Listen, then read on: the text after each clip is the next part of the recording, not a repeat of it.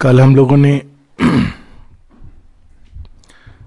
कल हम लोगों ने सावित्री के को थोड़ा सा एक हल्का सा टच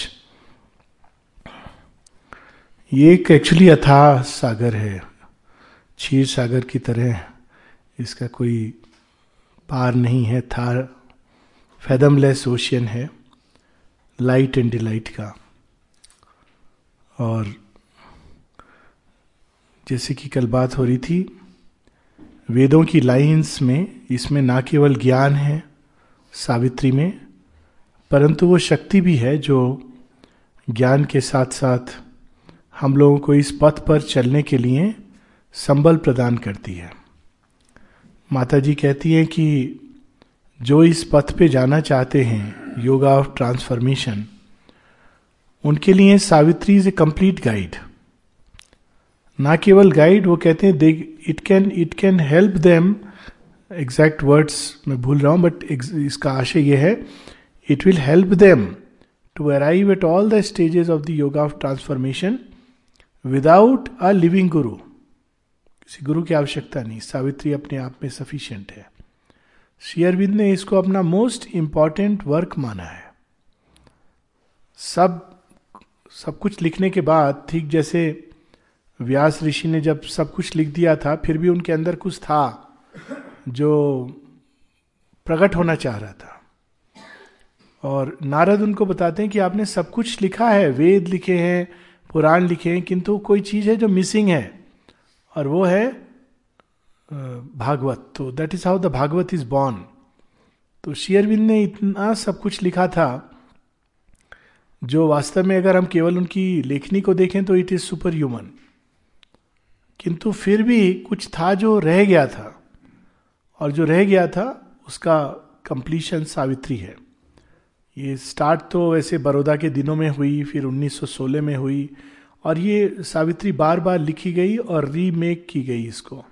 जैसे जैसे शेयरविंद योगा ऑफ़ ट्रांसफॉर्मेशन में और और आगे बढ़ते जा रहे थे और जैसे जैसे वो विश्व के ऊपर इसके प्रभाव और उस सबको अपने अंदर आत्मसात करते जा रहे थे वैसे वैसे इन्होंने इसको रिवाइज किया है। बारे बार रिवाइज की गई है। जितना ध्यान उन्होंने सावित्री पे दिया है, उतना किसी और वर्क पे नहीं है। और आखिरी दिनों तक 1949-50 तक सावित्री पर उन्होंने काम किया है। So it is a it is the most important work of Sri Aurobindo और ये इंटेलेक्चुअल अंडरस्टैंडिंग की चीज़ नहीं है। ये तो बिल्कुल अंदर में उतारने की चीज़ है। और जैसे अग्नि, अगर आप समझें कि अग्नि क्या करती है तो भी जलाएगी, यदि आप नहीं जानते तो भी जलाएगी। तो ये उस तरह की चीज़ है capsule of light and delight जान के खाइए तो असर होगा, अनजाने में खा लीजिए तो भी असर होगा। इट इज़ लाइक दैट तो इस योग के लिए तो ये परफेक्ट पूरी अपने आप में गाइड है। योग के सारे स्टेजेस योग की बाधाएँ, योग की सहायता कैसे मिलती है प्लेन्स ऑफ़ कॉन्शियसनेस जो बात हो रही थी psychic spiritualisation supramental realisation divine क्या है डिवाइन रियलाइजेशन क्या क्या चीज़ों की ज़रूरत है, क्या तैयारी चाहिए, रास्ता कैसे हम आगे बढ़े, क्या एक्सपीरियंसेस होते हैं रास्ते पर, सब कुछ है इसके अंदर। कविता के माध्यम से और कविता भी कैसी it is not just ordinary poetry blank words में है। बिल्कुल जैसे इन्फिनिट अपने आप को एक्सप्रेस कर रहे हो। और इसका छंद पकड़ में नहीं आता आसानी से। इसमें डूब जाए तो वो अपने आप प्रकट होने लगता है। इसके छंद को किसी उसमें हम बाँध नहीं सकते। तो it is a most beautiful creation so इसको, सावित्री को लेकर अगर कोई प्रश्न है तो वो आसान होगा उनका उत्तर देना rather than dealing with the whole of Savitri Savitri के सूत्र पात्र जो है इसमें एक बार आपने नाम लिया था। हाँ। वो क्या है? अच्छा। जो सावित्री में जो पात्र हैं कई पात्र हैं कुछ हैं जो मानवीय हैं कुछ अति मानवीय हैं और मानवीय पात्रों में जो सावित्री में हैं वो चार पाँच मुख्य हैं, सावित्री और सत्यवान जिनकी कहानी है, और सत्यवान उस, सत्यवान वास्तव में हमारा ही प्रतीक है वह आत्मा जो सत्य को धारण करती है, सत्यवान। किंतु अज्ञान, अंधकार के जंगल में अपने राज्य से निष्कासित, हम सब कहते हैं ना, भगवान की संतान है, पर भगवान का तो कुछ भी नहीं, हमारे अंदर एक अंदर में गहराई में कुछ छिपा हुआ है, ना उनकी सर्व सक्षमता है, ना हमारे पास सर्वज्ञता है, ना उस आनंद में हम श्वास लेते हैं। परंतु हमारी इनहेरिटेंस वही है। इट इज़ लाइक कोई व्यक्ति राजा का बेटा हो, लेकिन दर दर भीख मांग रहा हो। तो वो हमारी अवस्था है। तो सत्यवान उसी का प्रतीक है। मानव आत्मा का जो यहाँ अंधकार, अज्ञान, अचित के जंगल में फंस गई है। और उसको यहाँ तक कि वो अपने राज्य से निष्कासित मान के बैठ गई है कि अब वो मुझे नहीं मिलने वाला सत्यवान के पिता है द्युमत सेन। नाम से बिल्कुल स्पष्ट होता है, lord of the shining host वह जो कभी देवता थे, प्रकाशवान थे, किंतु अपने नेत्रहीन हो गए हैं। उसी प्रकार जैसे मनुष्य का मन, जो उसका गाइड है, किंतु नेत्रहीन है। हालाँकि हम सब सोचते हैं कि मन बहुत बड़ी पावर है है कुछ हद तक। लेकिन इस मन को यह भी नहीं पता कि अगले क्षण क्या होने वाला है। तो कितने, इतने बड़े अज्ञान में जीता है। बड़े से बड़ा साइंटिस्ट, बड़े से बड़ा प्रेडिक्ट करने वाला, ये नहीं कह सकता अगले क्षण उसके साथ क्या होने वाला है। तो it is the divine mind here fall in blind और दूसरी ओर सावित्री हैं सूर्यपुत्री the daughter of the sun who carries the power of the sun सूर्य की शक्ति उन्होंने अपने अंदर धारण की हुई है किस लिए? सत्यवान को बचाने के लिए। तो वह माँ भगवती की कृपा, माँ भगवती के प्रकाश, उनकी शक्ति का प्रतीक है, जो इस धरती पर मानव को बचाती है इस अज्ञान, अचित अंधकार के जंगल से। और सावित्री के पिता अशुपति वे जैसा कि नाम वैदिक काल में गौ, प्रकाश को और अश्व शक्ति को तो वे वह तपस्वी हैं जो सावित्री की कृपा को पृथ्वी पर लाते हैं और उसको मानव के लिए प्रसाद रूप में प्रकट करते हैं, क्योंकि यूँ ही सावित्री धरती पर नहीं आएँगी। Somebody has to be ready and receptive कोई पुकार होनी चाहिए धरती के अंदर, कोई तैयार होना चाहिए उस शक्ति को सबसे पहले स्थापित करने के लिए। तो अश्वपति वह प्रणेता हैं, वह फोर रनर हैं, जो सावित्री को उन, उस कृपा को धरती पर एम्बॉडीड एक मानव देह में लाकर धरती पर प्रतिष्ठित करते हैं। तो ये मुख्य चार पात्र हैं। फिर मृत्यु के देवता है, मृत्यु के देवता। ओरिजिनल वैदिक सेंस में जो यम है एक्चुअली ओरिजिनल सेंस में, वो केवल मृत्यु के देवता नहीं है he is the guardian of the law in the lower world ठीक वैसे जैसे सूर्य हायर वर्ल्ड्स के गार्जियन हैं लॉ के। उसी प्रकार से धरती का जो अंधकार का विधान है, जो अज्ञान के अंदर जो विधान चलता है, उसके गार्जियन यम है। और सूर्य की ही छाया है। सूर्य की छाया है इसका दूसरा अर्थ ये निकलता है कि वे आ, उनका ठीक वैसे जैसे छाया का अपने ओरिजिनल फॉर्म में रूपांतरण होना है। अभी मृत्यु के देवता यम की आवश्यकता है किंतु इनका भी रूपांतरण होना है अपने ओरिजिनल ग्लोरी में। इसको ऋग्वेद में अनेक प्रकार से ये स्टोरी आती है। तो यम वो है जो मनुष्य को अपने विधान के द्वारा इस सोल को बाहर नहीं निकलने देते हैं इस जंगल से। क्यों? क्योंकि बहुत हैवी टैक्स लेविड है। कुछ कुछ रास्ते हैं, मेरे ख्याल दिल्ली में कई जगह पर है। तो आपको उसमें अगर रास्ते पर जाना है तो एक टैक्स देना है। इसको कहा जाता है toll tax tax of the night तो वो मना नहीं करते हैं, आप जा सकते हैं। टैक्स दीजिए। टैक्स क्या है? अज्ञान के अंदर ज्ञान को उतारिए, शक्ति को लाइए, वो तो ये पूछते हैं कि भाई आपके पास स्पेशल वो है कि नहीं है? नहीं है तो आप मृत्यु को जाइए। आप कितने भी बड़े व्यक्ति हो, कितना भी नाम कमाया हो, कितना धन हो, मृत्यु क्या करती है? आके यही तो बोलती है, आत्मज्ञान पाया? नहीं पाया। नहीं पाया? जाओ, तुम्हारी भी गति वही है। तो ये मृत्यु का कार्य है कि जो भी भाग हमारा आत्मज्ञान से पोषित नहीं है, उस भाग को वो तोड़ डालती है। और जिस भाग में आत्मज्ञान है, उसको विनाश नहीं कर सकती। तो नॉर्मल मनुष्यों में जो हमारा आत्म तत्व है, वो अविनाशी है, परंतु मन, प्राण, शरीर विनाशवान है, नाशवान है, क्योंकि उनके अंदर आत्म तत्व प्रकट नहीं कर, हो पाता। तो अब इतना भारी टैक्स है कि अगर उसके अनुसार चला जाए तो कोई मनुष्य पार नहीं पा सकता।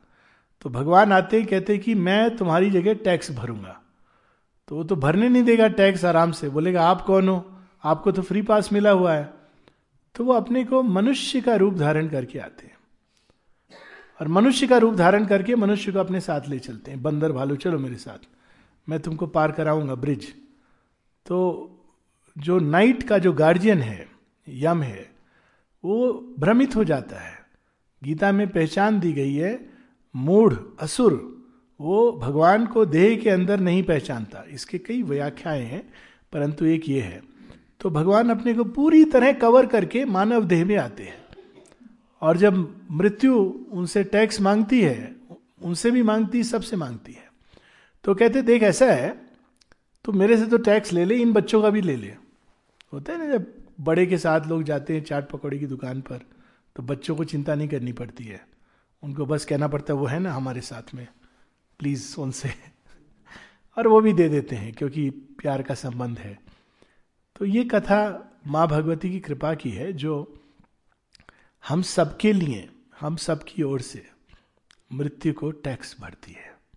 वो तो विधान है dread law of the way लेकिन लेकिन उसके लिए फिर हमें क्या करना पड़ेगा? कुछ तो देना पड़ेगा। वो जो आ, पिता है या मामा जी है जो हमारा दे रहे हैं। नेचुरली अगर हम उससे झगड़ा करेंगे कि मामा जी आप होते कौन हो? आप कहीं के नहीं, हम छोड़ के जा रहे हैं। तो नेचुरली मामा जी बोलेंगे तो अपने रास्ते जा। पर हमको इतना करना है कि उनकी उंगली पकड़नी है। उनको कहना है कि, वास्तव में, मामा I love you that's all नहीं बोलने से भी आपके अंदर भाव है, इतना काफ़ी है। तो हमें क्या करना है? सत्यवान की तरह माँ भगवती की कृपा की ओर खुल जाना है। रिकॉग्नाइज करना है भगवान को अपने जीवन में। और इस रिकॉग्निशन का जो सबसे सुंदर तरीका होता है, वो है ग्रेटिट्यूड कृतज्ञता. जब हम भगवान के प्रति कृतज्ञ होते हैं और उस ग्रेस को रिकॉग्नाइज करते हैं तो ग्रेस हमारे जीवन में, हमारा पूरा जीवन एक लिविंग मेरेकिल ऑफ़ ग्रेस बनने लगता है. क्योंकि वो आई ही इसलिए है, मृत्यु से लड़ने और हमारी जगह टैक्स ऑफ़ नाइट देने. इसको अन्यत्र कई तरह से कहा गया है कि अपने ऊपर कर्मों का बोझा ले लेना। These are different ways of saying the same thing तो ये माँ भगवती हैं और मृत्यु के साथ वे हमारा युद्ध लड़ती हैं। सत्यवान तो मर गया है फ़िज़िकल बॉडी में अचेत है। हम लोगों की तरह। हमें तो पता भी नहीं भगवान हमारे लिए क्या क्या युद्ध कर रहे हैं। हम सब के अंदर डाउट आते हैं, फिर अचानक क्लियर हो जाते हैं। हम सोचते हैं, हमने किए नहीं। पीछे में मृत्यु के साथ वह शक्ति, जो अंधकार की शक्ति है, जो हमें बार बार अंधकार में डुबोती है उसी के साथ साथ महागंगा चलती है और वो हमको साफ़ करती जाती है। और ये एक पाशर में युद्ध चलता रहता है भगवान का और मृत्यु का। उसका वर्णन सावित्री में है। वो पूरा जो मृत्यु के साथ संवाद है, सत्यवान कुछ नहीं करता। उसने बस अपने को दे दिया है माँ को कि ये सावित्री, तुम आ गई हो अब मुझे विश्वास है कि मेरे जीवन में सब कुशल होगा अच्छा होगा। मैं अपने आप को तुम्हारे हाथों में सौंप रहा हूँ। ये योग है। और फिर वो मनुष्य के लिए उसकी युद्ध लड़ती हैं। और अशुपति योग करते हैं। योग तो अशुपति करते हैं कि माँ भगवती को लाने के लिए मनुष्य की ओर से कोई तो होना चाहिए जो पुकारे। हम लोग तो पुकारते नहीं भगवान को। हम लोग को ये चाहिए, वो चाहिए, दस चीज़ें चाहिए, भगवान चाहिए, किंतु अपनी सुख सुविधाओं के लिए। तो अशुपति भी उच्च लोक के ही हैं, किंतु वे मनुष्य का रूप धारण करके, मनुष्य का चोला पहन के, मनुष्य की कठिनाइयों को, मनुष्य की समस्याओं को अपने अंदर धारण करते हैं, मनुष्य की पुकार को, मनुष्य की पीड़ा को अपने अंदर धारण करते हैं और उसको वो ऊपर उठा करके ले जाते हैं माँ भगवती के चरणों में कि देखो ये है मनुष्य, ये है मनुष्यता, आप आकर के कल्याण करो। बड़ा सुंदर vision and the boon chapter में डायलॉग है। अशुपति योग के शीर्ष पर पहुँच जाते हैं। तो माँ भगवती कहती है, तुम तो कह रहे हो, लेकिन तुम्हारे आसपास तो कोई भी नहीं दिख रहा मुझे। कोई तो मुझे बुलाता नहीं, और जिसको चाहिए, वो तो सीमित चीज़ें चाहिए। और यदि मैं वास्तव में आ गई तो कौन धारण करेगा? गंगा कहती, मैं आऊँगी, पर मैं जब उतरी अगर धरती पर तो डूब जाएगी। अभी रिसेंट जो केदारनाथ में हुआ, एक विजन मुझे गंगा का भी आया था, कि क्या रहा होगा वो मंजर जब गंगा उतरी शिव की जटाओं में। ये तो हल्का सा एक स्लाइट ट्रेमर्स है हमारे पॉलिटिशियंस की और मनुष्य की ग्रीड के कारण। परंतु जब वास्तव में शिव ने धारण किया होगा what it would have meant तो माँ कहती है कि man is too weak to bear the infinite's weight truth born too soon shall break the imperfect earth तो वो तो मनुष्य तैयार नहीं है। तो अशुपति प्लीट करते हैं, मनुष्य तैयार नहीं है, परंतु आपसे क्या छिपाए आपकी कृपा तो मनुष्य को भी तैयार कर सकती है, सब कुछ कर सकती है। तो माँ भगवती आती है, अवतरण लेती है। श्री अरविंद अशुपति है। श्री अरविंद के अनुभव अशुपति के अनुभव है। और यदि हम देखें तो श्री अरविंद की जो योग यात्रा है, माँ के आने तक वो वास्तव में बड़ी अद्भुत योग यात्रा है। अशुपति की तरह। बहुत शीघ्र ही उन्होंने निर्वाण और सर्वत्र वासुदेव दर्शन तो बहुत ही सहज रूप से पा लिया था। इसमें भी हम देखते हैं कि book one, canto three, canto four, canto five Aswapati as a yogi, वे अनुभव, जो योग के रेयर एक्सपीरियंस हैं, उनको यूँ हो जाते हैं। पर एक लंबे समय तक उसके बाद वो उस अतिमानसिक सत्य को उतारने के लिए एक नई तपस्या करते हैं। और वो तपस्या जो वो एक लोक से दूसरे लोग जाते हुए हायर प्लेन्स में जाकर, उसके बियॉन्ड जाकर उतारने की तपस्या है, जो as a representative of the human race मनुष्य की चेतना का प्रतिनिधित्व करते हुए, वो हम देखते हैं बुक टू में पूरा through the traveller of the worlds और फिर बुक थ्री में face to face with the divine mother तो मैं कल्पना करता हूँ 1914 और माँ, आप धरती पर प्रकट हो। धरती तैयार नहीं है। सीधा फ़र्स्ट वर्ल्ड वार हो गया। मतलब पूरा देखा वर्ल्ड ने कि थोड़ा भी ये लाइट उतर रही है तो पूरा वर्ल्ड कन्वर्शन में चला गया। फिर फाइनली शी कम्स उसके आने के बाद, उस आने के बाद माता जी के आने के बाद, पूरी साधना की पद्धति बदल जाती है। 1914 से 1920 के जो वर्क्स हैं श्री अरविंद के, जिसमें सिंथेसिस ऑफ़ योग इंक्लूडेड है लाइफ डिवाइन इंक्लूडेड है, उनको पढ़ने से लगता है मनुष्य ये साधना कर नहीं सकता। फैक्ट बता रहा हूँ इट इज़ नॉट इजी जो कुछ इसमें लिखा है। हर क्षण, प्रति क्षण कॉन्स्टेंट एस्पिरेशन मतलब वो एकदम स्पेशल ग्रेस से ही हो सकती है। पर माँ के आने के बाद, जैसा सुबह भी हम लोग कह रहे थे, एक छः वर्ष का अंतराल होता है और फिर सबके अंदर एक, जिसको शेयरविंद ने कहा ओवर माइंड कॉन्शियसनेस के देवता, गॉड्स उतरते हैं और फिर mother takes the charge of the sadhana. तो वो पार्ट जो आता है, पहले तो माँ का birth and quest, finding Satyavan, वो सब पहले आ जाता है। फिर जब माँ साधना का चार्ज लेती हैं तो मनुष्य के लिए वह योग करती हैं। श्री अरविंद का योग है उस शक्ति को उतारने के लिए, माँ भगवती की कृपा को धरती पर लाने के लिए। माँ का योग है मनुष्य के लिए, उसको तैयार करने के लिए और उसके लिए युद्ध लड़ने के लिए। So the book of yoga में माँ मनुष्य को कौन से रास्ते पे चलना है, वो दिखाती हैं। और उसके आगे फिर मनुष्य के लिए युद्ध लड़ती हैं। वो सारा बैटल विद डेथ और अंत में मृत्यु को वो हराकर उसको रूपांतरित करके कहती हैं, कुछ समय तुम अभी रहो, लेकिन अब मेरे इंस्ट्रूमेंट के रूप में। नॉट अपनी मनमानी करते हुए as an instrument of the divine और फिर आगे जब मृत्यु रूपांतरित हो जाती है तो उसके पीछे जो पाशर में वही सूर्य देवता छिपे हैं, वो कहते हैं, सावित्री, तुमने तो वो कर दिया जो असंभव सा था। तुम क्या चाहती हो? सत्यवान ही को चाहती हो? उसके साथ तुम सदैव इमोटल लव उसके साथ में रहना चाहती हो? ठीक है, मैं तुम दोनों के लिए हाईएस्ट चेतना के द्वार खोल देता हूँ। वहाँ जाके तुम मर्ज नहीं होना, उसमें तुम दोनों सदा सतत इटर्निटी तक you live with love Savitri कहती है, इसलिए मैंने इतना कुछ नहीं किया है। मैं तो सत्यवान को चाहती हूँ धरती के लिए। कल हम लोगों ने पढ़ा था वो डिस्क्रिप्शन जब सावित्री फेस टू फेस होती हैं, और तब वो गॉड हेड कहते हैं कि तुम आ जाओ सत्यवान के साथ in eternal bliss immortal bliss she refuses और बड़ी पावरफुल लाइन है। दो लाइन्स जब वो रिफ्यूज करती हैं उस बूंद को, कहती, नहीं, मुझे तो धरती पर सत्यवान चाहिए।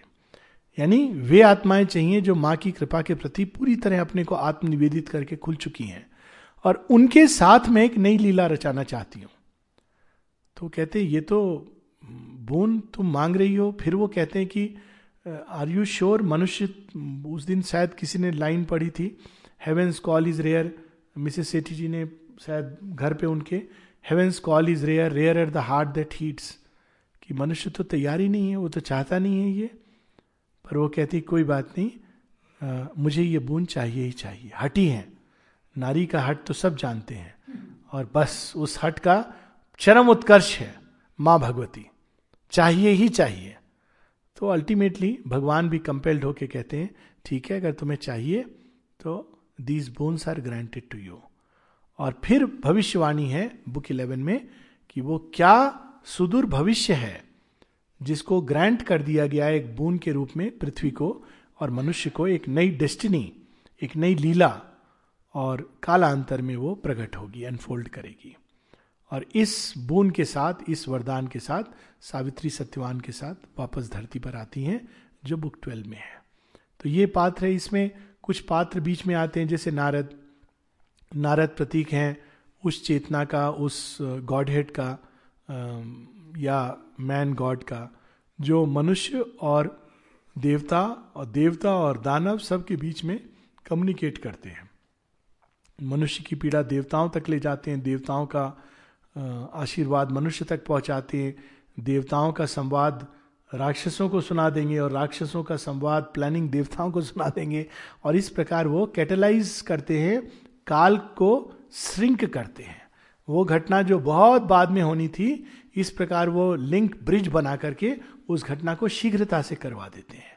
तो नारद इसी, इसमें भी वही करते हैं कि वो जब सावित्री वरण करके आती हैं सत्यवान का, उसी समय पधारते हैं वो अश्व, अश्वपति के घर में और पैलेस में। और सब कहते बड़े शुभ समय आप आए हैं, सावित्री ने किसी को वरण किया है। जरा आप बताइए कि आप उसके बारे में क्या कहेंगे जिसको इसने वर्ण किया है। तो कहते हैं, है तो धरती का अद्भुत jewel rarest of rare gem है। बस एक प्रॉब्लम है, लेकिन ये सब बताने की क्या ज़रूरत है? कवर सब. तो रानी को अंदेशा हो जाता है। रानी भी एक पात्र है। रानी थॉट्स ऑफ़ इग्नोरेंस है। उसका प्रतीक है। कहती नहीं नहीं, बताइए बताइए। जानना अच्छा है।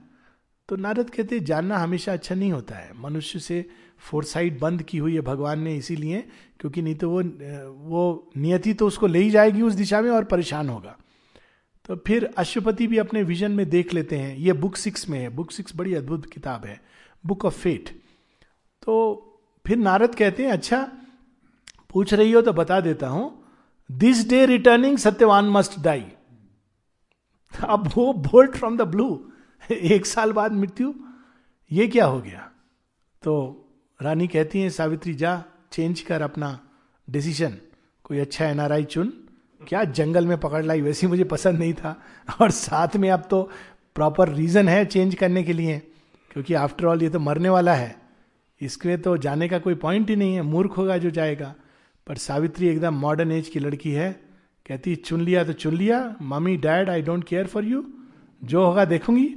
तो वो फिर सतयुग सतयुग आ रहा है, इसका साइन है ना? इसे चुन लिया चुन लिया। What to me are eyes and lips of ordinary man तो फिर वो कहती है, नारी, वो माँ सावित्री की पूछती हैं कि, नारद, ये मनुष्य किस चीज़ का बना है? है तो फ्रेजाइल क्षण भर में टूट जाए, पर हट रखता है देवताओं जैसा। ऐसा संकल्प लेके मेरी बेटी आई है जो देवता भी नहीं करेंगे, ऐसा संकल्प। ऐसी मूर्खता कर रही है। अपनी ही जानबूझकर वो अपने ही पाँव पे कुल्हाड़ा मार रही है। ये सब क्या है? भगवान ने ऐसा क्यों बनाया है? ये क्यों मनुष्य को पीड़ा देते हैं? अच्छा खासा मेरी बेटी ने तो किसी को दुख नहीं दिया, चीटी तक नहीं मारती थी, सबका भला किया। उसके ही जीवन में ये होना था। अरे किसी और पापी के जीवन में हो, इसके जीवन में क्यों होना था? वो सारे प्रश्न जो हम लोग भगवान से उठाते हैं, अंत में कह देती है, रानी, भगवान है ही नहीं। मुझे तो लगता है लोग अफीम खाकर कल्पना में भगवान देखते हैं। ये सब अफीमचियों का बनाया हुआ जाल है। भगवान भगवान कुछ नहीं है। कोई क्रूएल व्यक्ति है जिसने ये संसार को बनाया है और उसको मज़ा आता है लोगों को पीड़ा देने में। तब then after a silence Narad made reply let's read something from that book of fate I think वो प्रकाश में वस्तु काम आएगी। जो भी है वो, उसका नाम आ गई। बड़ी अच्छी चीज़ है। हम्म।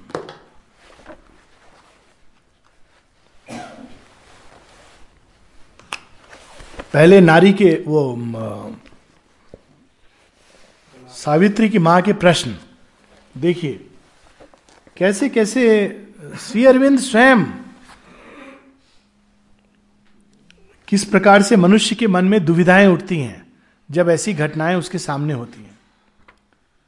सावित्री की माँ कहती हैं, नारद को, O seer, in the earth strange, thy natured life. Thy natured हर चीज़ यहाँ पर वो डुअलिटी में पाई जाती है।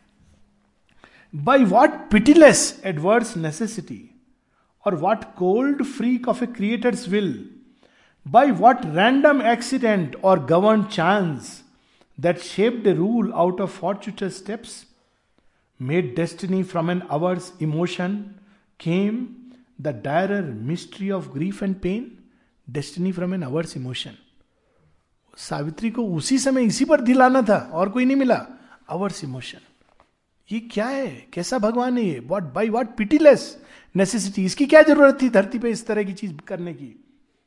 Is it thy god who made the cruel law सच में तुम्हारा भगवान है जिसको तुम बड़ी गाते रहते हो, नारायण नारायण, हरि हरि, उसने बनाया है ये?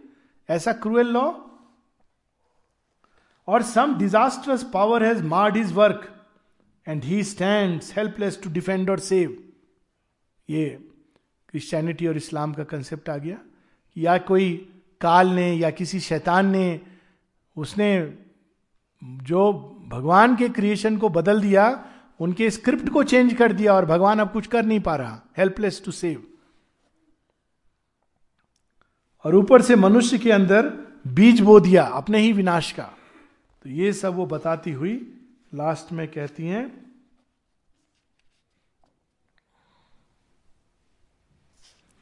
if to some being of eternal bliss it is our spirit's destiny to return or some still impersonal height of endless calm. Since that we are, and out of that we came, whence rose the strange and sterile interlude, lasting in vain through interminable time. कि तुम यही कहोगे पता है तुमने जो किताबें पढ़ी मैंने भी पढ़ी हैं तुम कहोगे अरे ये सब होता है हमको भगवान की ओर ले जाने के लिए तो भगवान को ये सब बनानी तमाशे की ज़रूरत ही क्या थी? वहीं से जब हम आए थे, अच्छे भले तो वहाँ पर थे। पहले तो हेवन से नीचे डाल दिया। अब कह रहे हैं कि इतनी मुश्किल तकलीफ़ लेकर के वापस वहाँ जाओ। जहाँ से हम आए हैं, वहीं जाना इस पीड़ा के इग्नोरेंस के ड्रामे के साथ इसका क्या मतलब हुआ? और all came helplessly without a cause what need had the soul of ignorance and pain whence rose the call for sorrow and for pain और all came helplessly without a cause what power force the immortal spirit to birth बड़ी बड़ी philosophies हैं उनको शेयरविंद के Kline में summarise कर रहे हैं यहाँ पर। फॉर इंस्टेंस बुद्धिज्म बुद्धिज्म में the original cause is desire फिर ऐसी फिलोसफी जहाँ इसका कोई कारण नहीं है। तो बस अपने आप अनफोल्ड हो रहा है।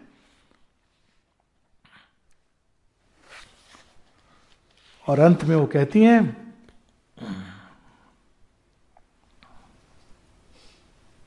a great illusion then has built the stars कि मुझे तो लगता है कि ये सब जो है ना, ये कहते हैं शमशान वैराग्य।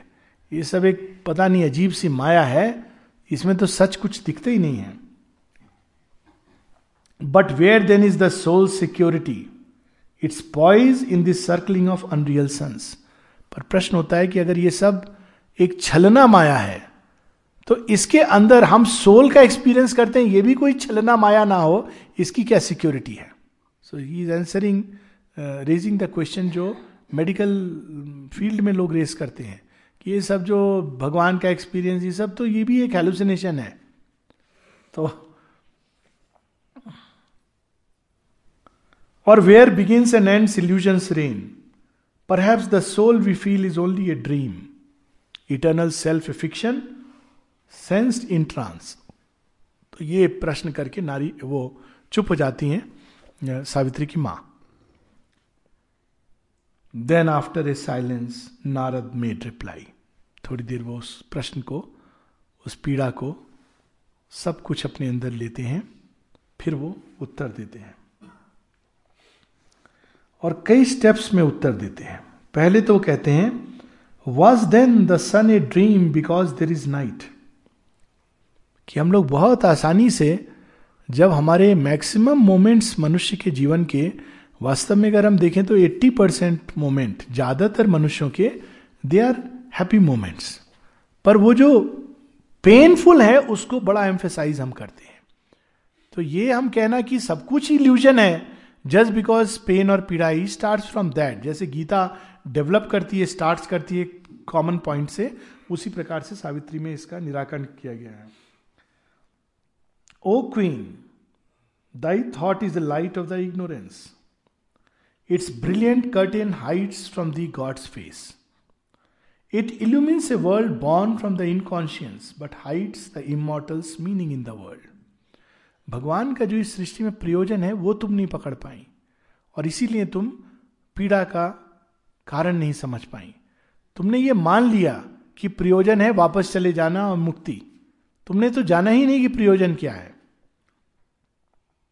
Thy mind light hides from the the eternal's thought. जो सुबह बात हो रही थी कि अगर हम पहले से ही पूर्व धारणाओं के जाल में बंधे रहेंगे तो भगवान का प्रयोजन, भगवान का प्रकाश कैसे आएगा? ये पूर्व धारणाएँ कैसे बनी है? किताबों से, सुन के इधर उधर या हमारे मन ने अपीयरेंसेस को देखा और पूर्व धारणा बना ली? तो ये पूर्व धारणाओं का जो जाल है, यही तो भगवान की प्रकाश को छिपा रहा है। Thy heart hopes hide from the the eternal's will. काश ऐसा होता, काश वैसा होता। तो ये काश ऐसा होता, काश वैसा होता, ये हम अपने अज्ञान में सोचते हैं कि ये उचित है। और इसी कारण हम भगवान के संकल्प को नहीं पढ़ पाते। Earth joys shut from the the immortal's bliss तुम तो सुग्रीव की तरह इतना खुश हो, अपने राज्य को पाने के बाद कि भूल गए कि तुमको राम का भी कुछ काम करना है, वचन लिया है, संधि की है, मित्रता की है। तो चूँकि सुग्रीव जब भूल जाते हैं तो क्या होता है? लक्ष्मण प्रकट होते हैं धनुष बाण को लेके कि मैं आज किसकिदा को नष्ट करने वाला हूँ। Thence rose the need of a dark, intruding God. The world's dread teacher, the creator, pain. Where ignorance is, there suffering too must come. अज्ञान से मुक्त करने के लिए पेन आता है माँ एक जगह कहती है प्लेजर तो डिसेप्टिव चीज़ है बहुत आसान है मनुष्य का प्लेजर में बंध जाना और उसको कृपा समझना। भगवान की बड़ी कृपा है कि हमारी मारुति अपग्रेड हो गई जी बीएमडब्ल्यू आ गई। कौन जाने वो कृपा थी या वो छीन जाए तो कृपा हो? तो ये प्लेजर में तो आदमी बंध जाता है। तो पेन आता है याद दिलाने को। बीएमडब्ल्यू आई, उसने कहा, बड़ी कृपा है। सब अच्छा है। बैठ के गया, पहले दिन हार्ट अटैक हो गया। इनकम टैक्स की रेट पड़ गई। परेशान हो रहा है कि ये क्या हुआ? कृपा का क्या हुआ? तो मंथन शुरू हुआ। तो thence rose the need of a dark intruding god उसको आना पड़ा, क्योंकि मनुष्य अपनी प्लेजर की सीमाओं में बंद कर भगवान को ढूंढना बंद कर दिया था उसने, सुग्रीव की तरह। वो कहने लगा, बस सब ठीक है, मेरा काम हो गया, बाली मर गया, राज्य मिल गया, अब राम जी तो वो तो सर्व सक्षम है, कर लेंगे जो करना है। मुझे बंदरों को मौत के मुँह भेजने का, खुद जाने की क्या ज़रूरत है? तो वो डार्क इंक्लूडिंग गॉड इसी प्रकार से वो आगे चलते जाते हैं। आगे देखिए। Pain is the hammer of the gods to break a dead resistance in the mortal's heart his slow inertia is of living stone हम लोग बाहर से पूजा करते, मंदिरों में जाते, कभी भी गहराई से अंदर जाकर भगवान को ढूँढने का प्रयास नहीं करते हम संतुष्ट हैं अपने थोड़ी खुशी, थोड़ा गम। तो फिर वो आता है pain is the hammer of the gods to break दरवाज़ा खोलता है। आदमी छटपटाता है, कहता ओ ये क्या हुआ? मेरे जीवन में ये कैसे हो गया? तो वो अपने आत्मबल की ओर जागने के लिए चेष्टा करता है। If the heart were not forced to want and weep देखिए पंक्तियाँ if the heart were not forced to want and weep his soul would have lain down content at ease and never thought to exceed the human start and never learn to climb towards the sun अगर राम जी के जीवन में रावण नहीं आता तो राम का व्यक्तित्व आधा रह जाता। वो जो राम का पौरुष कहा जाता है, वो आता है जब वो जंगल जाते हैं और अनेकों अनेकों दैत्य, राक्षस और अंत में रावण का मुकाबला करते हैं। उसके बिना रामायण अधूरी है। अगर ऐसा होता है कि राम जी ने सीता जी से विवाह किया, जानकी माता को पार्वती माँ का आशीर्वाद था, वो बड़ा सुंदर रामचरित मानस में लाइन्स कैप्चर है। यही जानी गौरी सी है, वो बड़ी खुश हुई। और उसके बाद वहीं पर फुल स्टॉप लगा के लिख देते and they lived happily here after dot dot dot तो रामायण कोई रामायण होती। राम भला भगवान होते तो ये पेन आता है। हमारे ही आत्मबल को झकझोड़ता है, हमारे ज्ञान को मतता है, हमारे प्रेम को और विशाल बनाता है। कईयों को तोड़ देता है किसी किसी के अंदर रुरु की तरह संकल्प भर देता है मृत्यु से लड़ने का, या सावित्री के अंदर मृत्यु से जीतने का। हमारे अंदर देवत्व को जगाने के लिए आता है। ये बहुत बड़ी विडंबना है कि वो भारतवर्ष जिसने हमेशा डेस्टिनी से लड़ना सिखाया है। जितने ऋषि मुनि हुए, सब डेस्टिनी से लड़े हैं। परंतु आज भारत में हाँ जी, भाग्य है, जैसा किस्मत की बात है, आँख चली गई किस्मत की बात है, ये हो गया किस्मत, सब किस्मत की बात है। सड़क पे गंदगी है, किस्मत की बात है।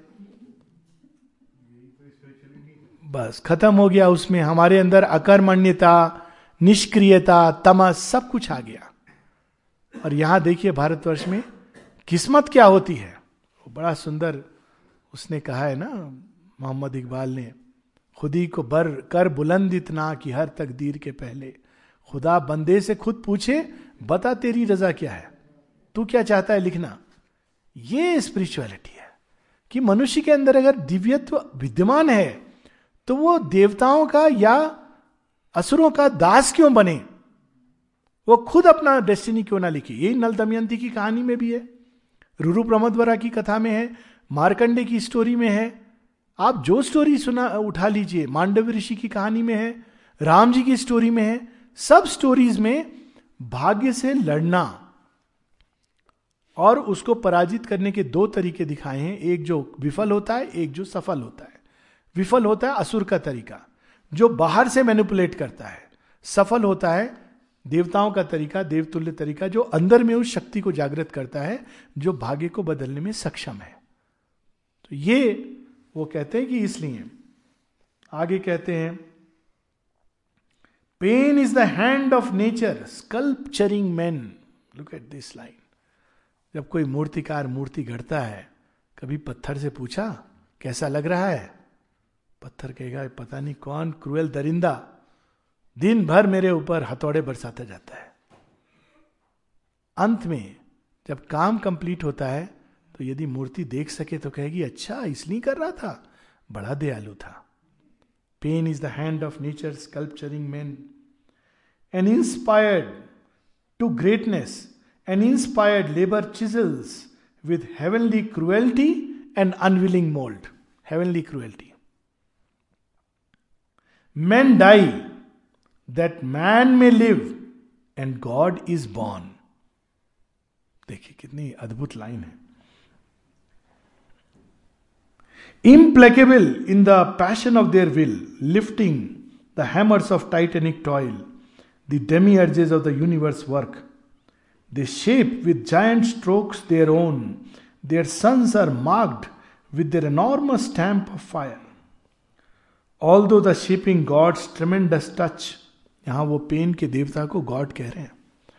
Although the shaping god's tremendous touch is torture unbearable to mortal nerves हमारे गात शिथिल हो जाते हैं नर्व्स कांपने लगती हैं। The fiery spirit grows in strength within and feels a joy in every tight and pang जो बना होता है देवत्व के लिए वो उससे हर्षित होता है कि वास्तव में, हे प्रभु, तुम्हारी कृपा है, तुमने चुना है मुझे इस कार्य के योग. माँ कहती है कि जिसको भगवान चुनता है अपने काम के लिए, उसको पूरा ठोक बजा के उसकी तैयारी होती है। पांडवों को देख लीजिए, क्या पापी थे वो? और अगर पापी थे तो इतने बड़े पुण्यात्मा कैसे बन गए? और अगर पापी नहीं थे तो क्यों उनको जीवन में जन्म से अंत तक? बेचारे जंगल में रहे हमेशा उनके साथ छल हुआ, अन्याय हुआ। पांडवों ने तो कभी नहीं कहा, हे कृष्ण, तुम बड़े क्रूर हो। सदैव उन्होंने रास्ता दिखाया देवत्व का। एक्सेप्ट किया उस डिफिकल्टी को। उससे हर बार जब निकले तो स्ट्रांग होके निकले। ये रास्ता भारतवर्ष का है। ये नहीं कि भाग्यवादी पांडव कहते अब ठीक है, अब राज्य चला गया चला गया, छोड़ो। हम जंगलों में अच्छा है ऋषि मुनियों के आश्रम को ज्वाइन कर लेंगे। शायद इसीलिए गया हो। कृष्ण कहते हैं, मूर्ख मत बनो। दिव्यस्त्र धारण करो। ये प्रिपरेशन दी गई है। कौरवों को डिमोलिश करो। जीत गए तो तुम राज्यम समृद्धम भोगोगे। और अगर हार गए तो देवलोक के दरवाजे खुल जाएँगे। ये भारतवर्ष की स्पिरिट है। नॉट अभी हेल्पलेस वीक गिरा हुआ, हर चीज़ में मिनिस्टर अगर करप्शन कर रहा है तो वो भी भगवान की मर्ज़ी है। द्रौपदी का चीरहरण हो रहा है, वो भी भगवान की मर्ज़ी है। सब भगवान की मर्ज़ी है। तो इस तरह तो भगवान बड़ा कोई मॉन्स्टर है। मतलब वास्तव में इस प्रकार से ये चलते चलते यहाँ तक कि वो कहते हैं कि इवन जो धरती पर आते हैं, देवलोक के प्राणी उच्च चेतना के, भगवान भी जब आते हैं तो उनको भी इस लॉ से गुजरना होता है।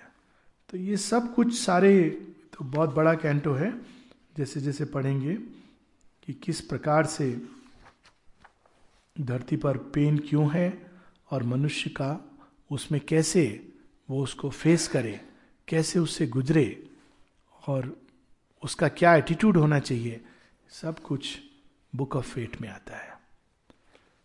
तो सावित्री में सारे रहस्य जिसको हम जानना चाहते हैं सारे प्रश्न जिसको हम उठाते हैं उन सब के उत्तर है।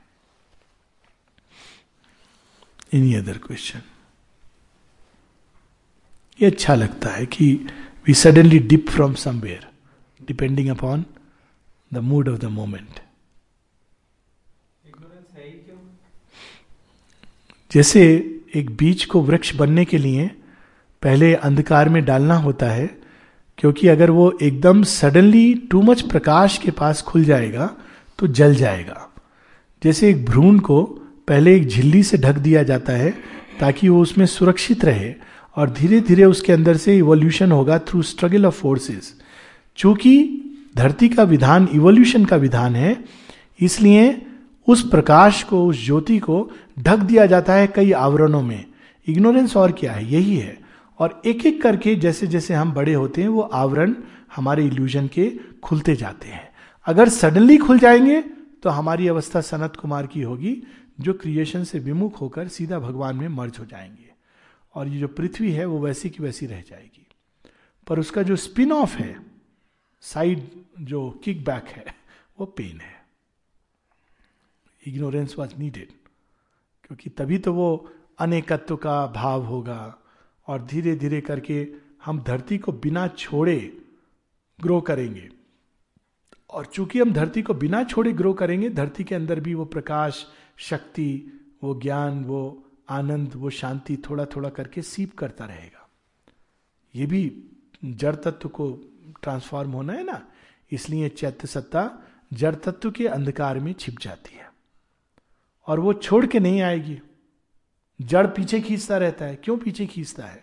ठीक वैसे जैसे अगर माता पिता और तीन बच्चे जा रहे हो कहीं पर, पिलग्रिमेज पर तो वो कैसा पिता होगा जो भाग के पहुँच जाए और वाइफ को बोले पुराने समय के पिताओं की तरह कि हाँ तुम बच्चों को लेकर के जरा आना। और वो एक बच्चा गोद में एक रो रहा है कै कै करके और वो माँ बेचारी और आदमी पहुँच गया है। तो वो तो भगवान नहीं चाहता है। वो चाहते हैं सब साथ चलें। तो चैत्य सत्ता में ऐसा इन बिल्ट मैकेनिज्म है कि वो छोड़कर मन, प्राण, शरीर रूपी बच्चे और प्रकृति रूपी पत्नी को वो जा नहीं सकता है। वो साथ में लेके जाना है। धीरे धीरे उसमें ज़्यादा टाइम लगेगा। आप भाई, बच्चे सबको खींच के ले जा रहे हो। आपको रुकना पड़ेगा बहुत जगहों पर। पर जब अंत में पहुँचेंगे तो एक्सपीरियंस भी, आहा! नहीं तो पिता गया फ़ोटो लेके आ गया, अरे देखो, मैंने देख लिया। क्या देखा, डैडी? देखो देखो फ़ोटो डैडी ये फ़ोटो क्या दिखा रहे हो? असली चीज़ कहाँ है? तो इसलिए इग्नोरेंस बना है और वो जकड़ के रखता है मनुष्य को और आसानी से छोड़ता ही नहीं है। एक लंबे समय तक वो चैत्य के अंदर जो एक्सपीरियंसेस उतरते हैं उससे पोषित होता है। ठीक वैसे ही जैसे चैत्य उनके एक्सपीरियंस से पोषित होता है। दोनों का परस्पर जो कमिंग hmm, टुगेदर है। दैट इज़ द रीजन ये तो भगवान ये मैकेनिज्म ही नहीं बनाते।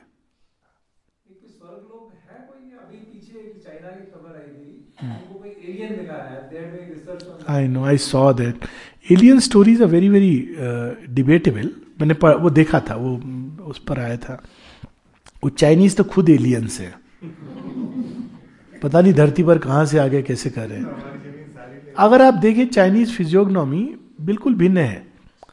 आप एक बार बाकी जगहों के फिजियोग्नॉमी थोड़ा बहुत भेद है, लेकिन जो शरीर का बेसिक ढांचा है, वो सेम है। पर चाइनीज़ बिल्कुल भिन्न है। और माता जी ने कहा था दे आर लूनर रेसेस ये जब मून पे कभी लोग बसते थे, उनके अंदर चैत्य सत्ता नहीं होती थी। तो अब कहते हैं लोग कि मून पर ice age and ice they have discovered पर माँ ने बहुत पहले कहा कि जब मून ठंडा पड़ रहा था तो ये सभ्यता जो इंटेलेक्चुअली बड़ी विकसित थी, पर चैत्य सत्ता नहीं थी, वो धरती पर आ गई थी। और वही फैल गए हैं चाइनीज़ बनकर। तो उनके अंदर चैत्य सत्ता के अभाव के कारण मानवीय संवेदनाएँ नहीं है। बड़े बड़े भयानक क्रुएल्टी टॉर्चर करने के तरीके उन्होंने बनाए हैं। तो वो तो वास्तव में खुद एलियंस है। मान एक जगह कहा what are they doing on earth धरती पर कर क्या रहे हैं वे? और सबसे बड़ा खतरा अगर संसार को किसी से है तो चाइनीज़ से है। क्योंकि वो अंदर में, उनके लिए तो झूठ वूट is a way of life और हमारी मूर्ख गवर्नमेंट मान लेती है हाँ वो आ गए, पीछे हट गए। उनके लिए प्रोपेगेंडा झूठ, ये तो उनका जीवन है। वो तो खुश होते हैं कि देखो कैसा मूर्ख बनाया। और उसके आगे भी वो तो they will cut you without thinking twice सांप का खून पिया जाता है वहाँ पर एज ए स्पेशल डेलिकेसी और अगर आप नहीं पिएँगे रॉयल माने हाई सोसाइटीज में तो माना जाता है कि आप अपमान कर रहे हैं उनका। मेरे मित्र का एक्चुअल एक्सपीरियंस है। तो वो एक, चिंगीज खान संसार का जो सबसे बर्बर निशंस, मंगोल्स तो वो एक बहुत ही अलग जाति है और जहाँ तक स्वर्गलोक का सवाल है, ऐसे चेतना के स्तर हैं जहाँ पर नेचुरल जॉय और पीस आदमी फील करता है। शेयरबिंद ने सावित्री में उसका वर्णन है paradise of the life gods लेकिन वो उच्चतम अवस्था नहीं है और ऐसे ही चेतना के स्तर हैं जो बिल्कुल अंधकार में है। असुर लोक। तो वहाँ पर अगर कोई चला जाए तो उसको नरकीय अनुभव होगा। परंतु साथ में भी हमारी साइकोलॉजिकल कंडीशंस भी हैं। जब हम क्रोध, काम, इनसे पीड़ित होते हैं तो वास्तव में हम नरक में गिरे होते हैं। हमारा पीस छिन जाता है, जॉय चला जाता है और जब हम अंदर में प्रफुल्लित होते हैं, प्रसन्न होते हैं, शांत होते हैं, फेत से भरे होते हैं श्रद्धा से तो हम स्वर्ग की अवस्था में हैं। तो दोनों स्तर पे और तीसरे और एक स्वर्ग और नरक है जो मनुष्य ने अपनी कल्पना से क्रिएट किए हैं। क्योंकि मनुष्य नहीं जानता कि उसकी कल्पना क्रिएटिव है। तो मनुष्यों ने चूँकि विश्वास किया है कि ऐसा स्वर्ग नरक है तो चेतना के ऐसे स्तर हो गए हैं कल्पना के द्वारा, जहाँ आदमी जाके फंस सकता है ये सोचकर मैं स्वर्ग में हूँ या नरक में हूँ। वहाँ क्लासिकल स्वर्ग का सीन होगा कि अब सराय नाच रही हैं और म्यूज़िक हो रहा है, ये रियल स्वर्ग नहीं होगा। पर वहाँ एक्चुअल वो पिक्चर देख देख के, जी टीवी देख के लोगों का दिमाग जो खराब हुआ है, या पहले जो पढ़ पढ़ के, या वैसे नरक होंगे जहाँ वो खोलते तवे में जा रहा है। तो माता जी एक बार कहती हैं कि मुझे एक वर्ष लगा एक व्यक्ति को ये बताने के लिए कि वास्तव में तुम किसी नरक में नहीं हो, पर वो कहता, नहीं, मैं बड़ा पापी हूँ, मुझे में तो नरक में होना ही है। और वो शरीर त्यागने के बाद एक चेतना की एक ऐसे कुंड में चला गया, जो मनुष्यों द्वारा क्रिएटेड है, कल्पना द्वारा। और it mother says it took me long time to convince him कि ये नरक नहीं है, तुम्हारी अपनी सोच का बनाया हुआ नरक है. हाँ बिल्कुल। तो ये सारे के सारे कई चीज़ें हैं इसमें जो मिक्स्ड हैं और अकल्ट भी हैं, मनुष्य की कल्पना द्वारा भी बनाए गए हैं और साइकोलॉजिकल अवस्थाएँ भी हैं।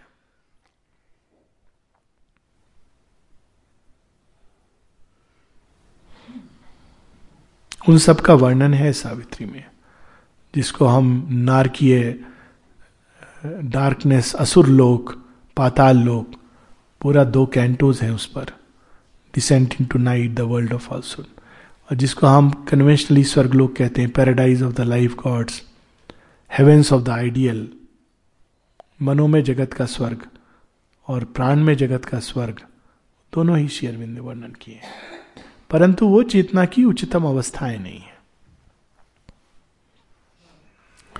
okay okay.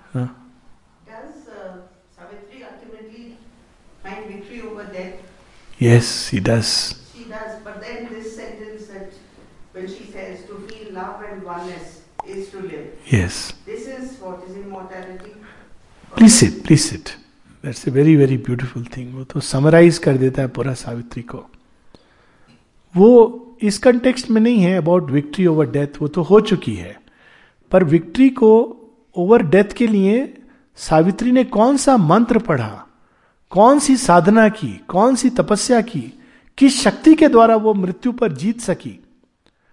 ये उससे सेजेस पूछते हैं कि सावित्री, तुम्हारे चेहरा दीप्तिमान हो रहा है। कल तक हम तुमको केवल इस घर की बहू समझते थे, पर आज लग रहा है कि तुम कुछ और हो। कुछ तो है तुम्हारे अंदर। तो सत्यवान उसको बड़े सुंदर ढंग से कहते हैं कि मालूम नहीं कौन है? अरे, ये सब चीज़ों का कारण यही है, मूल कारण। Lay all on her she is the cause of all if this is sea of home the world is heard wonder no more at any happy change each is a miracle of felicity of a transmuting heart the his तो कह देते हैं, परंतु फिर भी लोग सावित्री के मुख से सुनना चाहते हैं कि तुम हो कौन? लगता है कि तुमने आज कोई बहुत बड़ी विजय प्राप्त की है, उनको मालूम नहीं है क्या हुआ है। तो ये तो बताओ कि ये शक्ति, ये प्रकाश, ये ऊर्जा कहाँ से आई तुम्हारे अंदर? तो सावित्री चार लाइन में सीक्रेट अपना बताती है। अब देखिए, हम लोग कितनी डींगे मारते हैं, थोड़े से लोगों को एक्सपीरियंस होते हैं बड़ी बड़ी बातें करते हैं, ये हो गया, वो हो गया। यहाँ देखिए, सावित्री क्या कहती है? जब सावित्री से पूछते हैं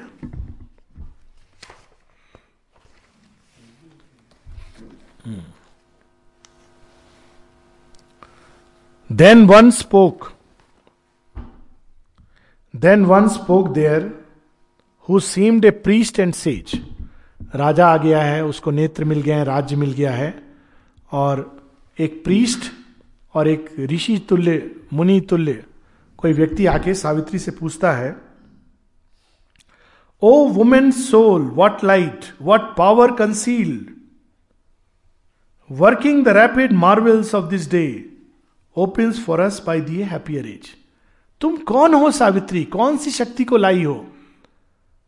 क्या है तुम्हारे अंदर कि आज हमारे जीवन में मिरेकिल पे मिरेकिल हो रहे?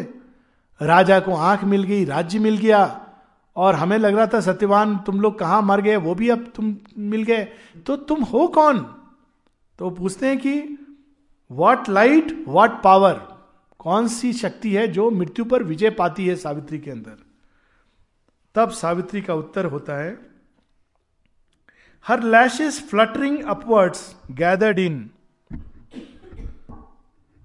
into a vision which had scanned immortal things.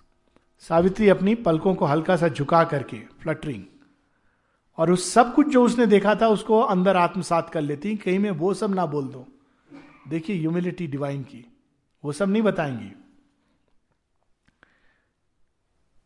Rejoicing human forms for their delight they claimed for their deep childlike motherhood the life of all the souls to be her life और फिर वो सब छिपा के आसपास देखती हुए सब लोग, जो जिनका भरण पोषण देखना, उसकी ज़िम्मेदारी, क्योंकि वो अब राज्य मिल गया है, राजकुमारी हैं। राज सामग्री बन गई हैं। Then falling veiled the light अपने ही प्रकाश को संवरण कर लिया। लो शी रिप्लाई धीमी वाणी में कहती हैं कि मेरे अंदर तुम पूछ रहे हो कौन सा प्रकाश, कौन सी शक्ति ने वो कहती नहीं, मृत्यु पर विजय पाई, परंतु जिसने ये सब मिरेकिल किया awakened to the meaning of my heart that to feel love and oneness is to live कि मैंने क्या शक्ति, क्या प्रकाश, मैंने आज केवल इतना जान लिया। मेरे हृदय में एक सत्य छिपा था और उससे मेरा साक्षात्कार हो गया। सत्य क्या था? To feel love and oneness is to live इसी का नाम तो जीवन है। जब वो मैंने पारसमणि पाली तो मृत्यु तो ट्रांसफॉर्म होगी ही। And this the magic of our golden change यही है जिस, जो रूपांतरणकारी शक्ति है। Is all the truth I know और सीख ओ सेज इतना ही मुझे पता है और इतना ही मैं चाहती हूँ। माँ एक जगह कहती हैं it is the love which will be the victor over death love has the transforming power लेकिन ह्यूमन लव नहीं, वो लव जो ट्रांसजेंडेंट रिल्म से आता है। ह्यूमन लव को उस तक उठाया जा सकता है। पर सावित्री ने तो उसको एम्बॉडी किया है। Wondering at her and her too luminous words उन्होंने सोचा था कुछ फिलॉसफी कुछ गीता, वेद, पता नहीं पूरा ज्ञान उड़ेल देंगी, कुछ हमें मैजिक मंत्र बताएँगी। अब उन्होंने तो केवल इतने दो लाइन बोल दी। तो श्री अरविंद कहते wondering at her and her too luminous words ये क्या बोल गई? To feel love and oneness is to live इतना आसान बट बहुत प्रफाउंड इसका अर्थ क्या है? Westward they turn in the fast gathering night we'll stop here.